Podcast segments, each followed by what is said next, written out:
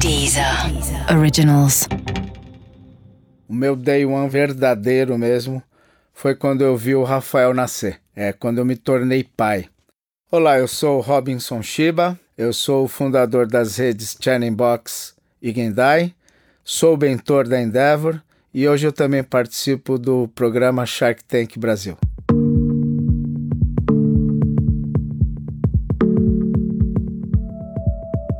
Robinson Shiba teve a ideia do Shining Box em uma viagem aos Estados Unidos. Lá ele viu pela primeira vez as pessoas comendo macarrão oriental na caixinha.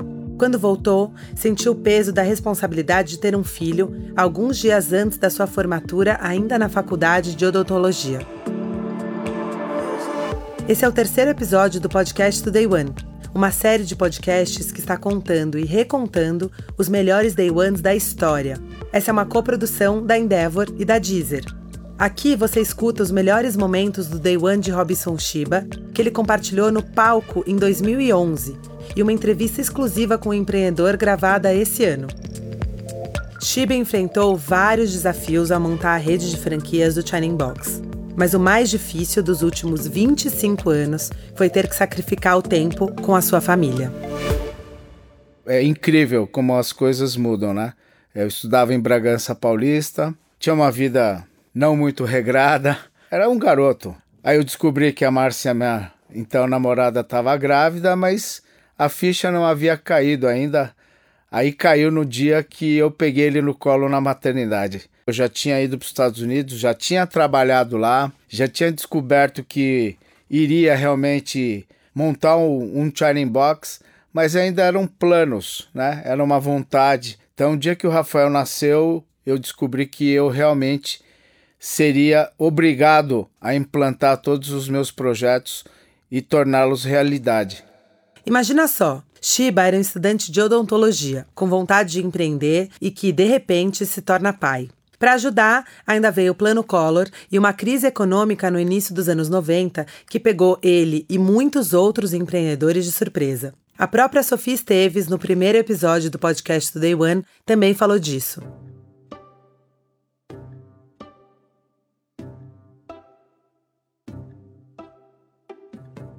Apesar da dificuldade do momento, Shiba sabia que montaria o Shining Box. Nesse período, ele se dedicou à carreira de odontologista, chegando a abrir três consultórios próprios. Em paralelo, o sonho de Shiba continuava em movimento. Enquanto ele desenhava o plano para o Shining Box, ele também fez uma grande pesquisa de mercado. Então eu visitava diariamente dois restaurantes, um no almoço e um na janta. Eu fiz isso por, por alguns anos, inclusive. Né? Eu visitei praticamente todos os restaurantes de São Paulo, tentando identificar é, quem que comia comida chinesa, quais eram os pratos mais vendidos, qual o tamanho da porção, a que preço eles eram vendidos, que embalagem eles utilizavam, se eles faziam entrega a domicílio. Né? Então fui tentar observar quais uh, as possibilidades de diferenciais competitivos que eu poderia implantar no Channel Box. Depois de tanto pesquisar, chegou o dia de apostar todas as suas fichas no seu sonho. Shiba decide vender dois dos seus três consultórios para investir no Shining Box. Mas não era suficiente. Ele precisaria da ajuda do seu pai para tirar a sua ideia do papel. Pedi, pai, e aí? Vamos montar o Shining Box? Vamos montar? O negócio é legal, pô. Só tem pizza para entrega. Isso em 92. E aí meu pai, mais uma vez, tinha um apartamentinho dele, ele vendeu por um terço do preço, falou, moleque, me aposta aqui. Tudo que eu tenho tá aqui. Eu acredito em você, cara. Vendeu o apartamento por um terço. Tinha três consultórios, vendi dois para meus amigos e fomos lá montar o Channing Box. E a gente inaugura 8 de outubro de 92 a loja. E aí toca o telefone, box para banheiro. Quero um box para banheiro do chinês. Shining Box. É mais barato que o American Box. Então, esse aí. Quanto custa? Falei, cara, ferrou. Não, nada do plano funcionou. Foto, comida, comida chinesa, box. Ah, minha senhora, eu vendo comida chinesa yakisoba. O que é isso aí, meu filho? Yakisoba. Macarrãozinho com carninha. Eu vou mandar uma para a senhora de graça, para a senhora experimentar. Eu não vendo box para banheiro, mas fui pesquisar box para banheiro já para. Falei, porra, será que ferrou? ferrou. Senão vai vender box para banheiro. Mas graças a Deus funcionou, né? E como funcionou? Hoje o Chining Box é parte do grupo Trend Foods, ao lado do Gendai, especializado em comida japonesa. Juntos, eles vendem mais de 6 milhões de pratos todo ano, formando assim a maior rede de delivery de comida oriental da América Latina. Mas esse foi só o início da história do Shiba e da sua jornada empreendedora. Fica aqui com a gente que depois dessa mensagem a gente volta para te contar o resto da história. Pai pagodeiro, mãe fanqueira, filho hippie e filha gótica. Dividir uma casa não é fácil, ainda mais quando cada um tem um gosto diferente. Por isso, com o plano família da Deezer, todo mundo da sua casa pode ter um perfil particular, escutando só aquilo que tiver vontade. Ninguém atrapalha ninguém. Ou seja, por apenas R$ 26,90 você tem direito a seis contas diferentes, além de vários benefícios, como um flow diferente por perfil. Bom, né? Então assine o plano família da Deezer. Escutando a história do Shiba, a gente percebe que ele sempre teve certeza que o Shining Box ia dar certo. Com essa certeza, ele conquistou a confiança do seu pai, que ajudou e investiu no negócio. Apesar disso, nessa época, nem todos confiavam no Shining Box. Muitos dos meus fornecedores duvidavam muito do Shining Box. Eles só me forneceram porque eu paguei à vista. E aí, depois que eu inaugurei a loja, tinha aberto há um mês, eu lembro também que foi um, um fornecedor de hashi. E aí eu conversando com ele, poxa, senhor Abe, agora me dá um prazo para pagar, né? É, o senhor tá vendo aqui, ó, inaugurei a loja, tô vendendo. Ele falou, não, eu só vou acreditar que você realmente fez sucesso um ano depois. Falei, poxa, seu Abe, por que um ano? Aí ele me deu uma aula, porque depois de um ano você vai ter décimo terceiro, vai ter fundo de garantia para pagar, né? E isso muitos empreendedores não põem na conta. Eles utilizam o dinheiro achando que o dinheiro é dele, mas o dinheiro não é dele, o dinheiro é do funcionário. Eu falei, puxa vida, o senhor tem toda a razão. É, eu não estou guardando esse dinheirinho para daqui a um ano. Então, ele me deu uma aula de gestão de negócios, né, o senhor Abe. Ele continua sendo meu fornecedor até hoje. E eu agradeço muito aquele bate-papo que eu tive com ele. Esse foi um dos conselhos mais valiosos que o Shiba já recebeu. O Sr. Abe só acreditaria no Shining Box depois que a empresa conseguisse funcionar durante um ano. E a empresa se manteve. Muito mais que isso, o Shining Box cresceu. Um ano depois, eu já tinha montado a segunda loja com recursos da primeira, com a ajuda do meu sogrão. Agora eu já tinha um sogrão. O sogrão ajudou também. Meus amigos que no começo falavam, pô, você tá louco, cara, que comida chinesa na caixinha, o quê? Você já tem três consultórios, continua. Aí eles zerou, meu, e aí? Como é que funciona isso aí? Dá para abrir um? Olha a teoria do seu Abe aí de novo. Depois de um ano, todos ao redor de Shiba passaram a ver o Shining Box com outros olhos. Bom, vamos abrir uma loja então também. Então eu saí de 92 para o início de 94, nós já tínhamos seis lojas. E aí os telefonemas foram mudando também de clientes. Pô, isso é uma franquia? É, nem sabia que era franquia. É franquia. É americana, é. Americana. Meu nome é Robinson. Mas é, my name is Robinson. É americana, comigo aqui no Brasil é comigo. E aí eu fui entender, e pô, que é franquia, cara?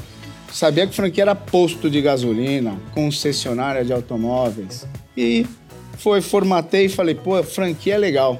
E aí a gente foi. Em 97, a empresa já tinha 100 lojas inauguradas e crescia em ritmo acelerado. Mas 97 também foi o ano da crise dos tigres asiáticos, que afetou o Brasil, provocando uma alta dos juros e uma desaceleração da economia nacional. As vendas dos franqueados começaram a cair. Naquela época eu estava abrindo loja ainda, meu negócio era loja. A única coisa que eu sabia fazer era abrir loja e obturar dente, só. e aí um franqueado eu, me perguntou, quais são os indicadores que a franquia tem para auxiliar a gente a melhorar as vendas? Bicho, tocou o telefone, atende direitinho o cara, entrega o yakisoba. Meu, é isso que você tem que fazer. Limpa aí direitinho o restaurante, não deixa faltar nada, abre, fecha e, meu, e vende, distribui folheto. Mas e se tem algum indicador? Meu, não sabia. Qual o organograma da empresa? Pizza, piorou. Falei, radiografia, classe 1, protozotal, endodontia. É, isso eu entendo, cara. E yakisoba também. Agora, organograma, indicador, eu não manjo nada. Se isso fez falta na época, porque as vendas realmente começaram a reverter. E eu só sabia abrir loja, e abrir loja, e abrir novas franquias. E aí apareceram pessoas importantes que já me acompanhavam, mas que abriram meus olhos e me alertaram, né? Que é minha esposa, administradora de empresas, controller de banco, MBA. Essa é sorte, né, cara? Essa. E a minha irmã, publicitária. Lá foi o meu day two. A ajuda da família foi fundamental para a rede se recuperar. Hoje são mais de 230 lojas do grupo Trend Foods e 4.500 colaboradores diretos. Mas Shiba ainda se lembra dos dias mais duros. Um dia que foi muito difícil para mim foi um dia que eu não consegui participar do aniversário do Rafael, né? A família fez a festa tal e eu não, não, não conseguia estar tá lá porque eu estava inaugurando loja. Então é um dia que realmente marcou muito a minha memória de eu conscientemente eu escolhi é, inaugurar a loja e não ter participado da festa do Rafael. Aquela foi uma decisão muito doída e marcou muito a minha vida, né? Assim, puxa, será que eu tomei a decisão correta? Eu não participei, de um dia muito importante para mim, que foi o nascimento do meu filho, da festa de aniversário dele, porque eu tinha um empreendedor que também tinha acreditado no meu sonho, tinha investido todos os recursos dele e eu tinha que estar na inauguração lá acompanhando. Então, esse foi um momento muito duro para mim. Empreender é uma decisão. São muitas as histórias que vemos parecidas com as de Shiba.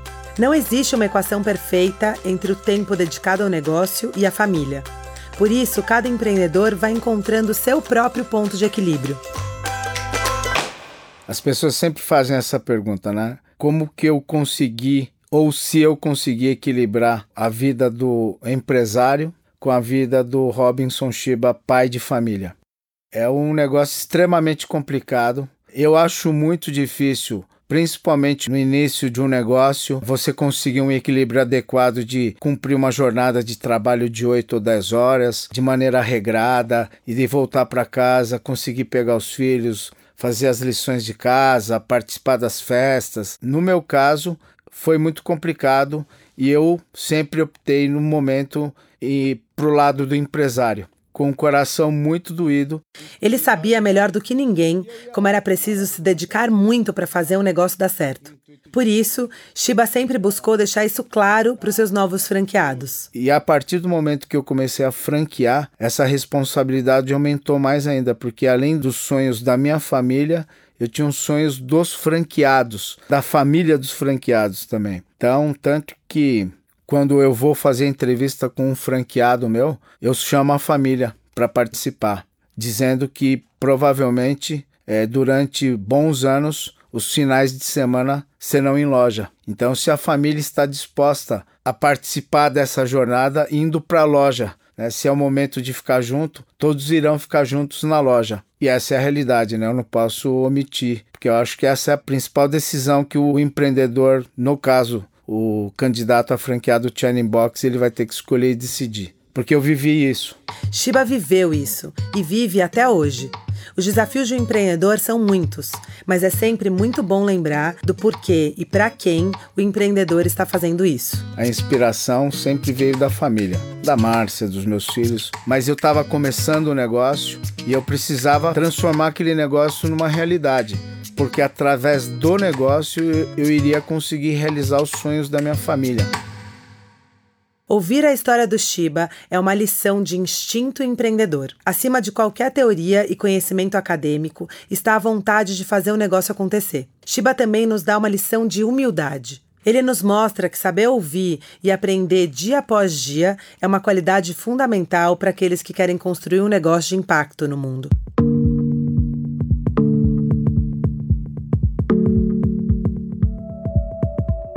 Esse foi o terceiro episódio do podcast do Day One, uma coprodução da Deezer e da Endeavor.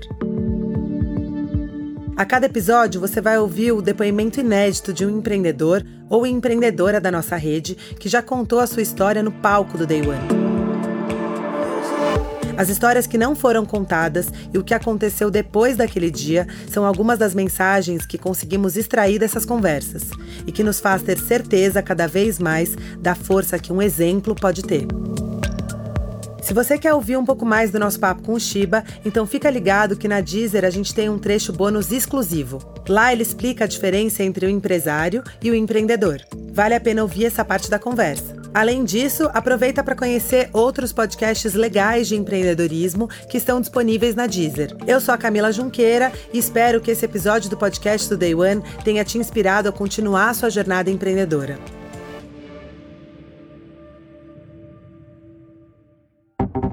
Deezer. Originals.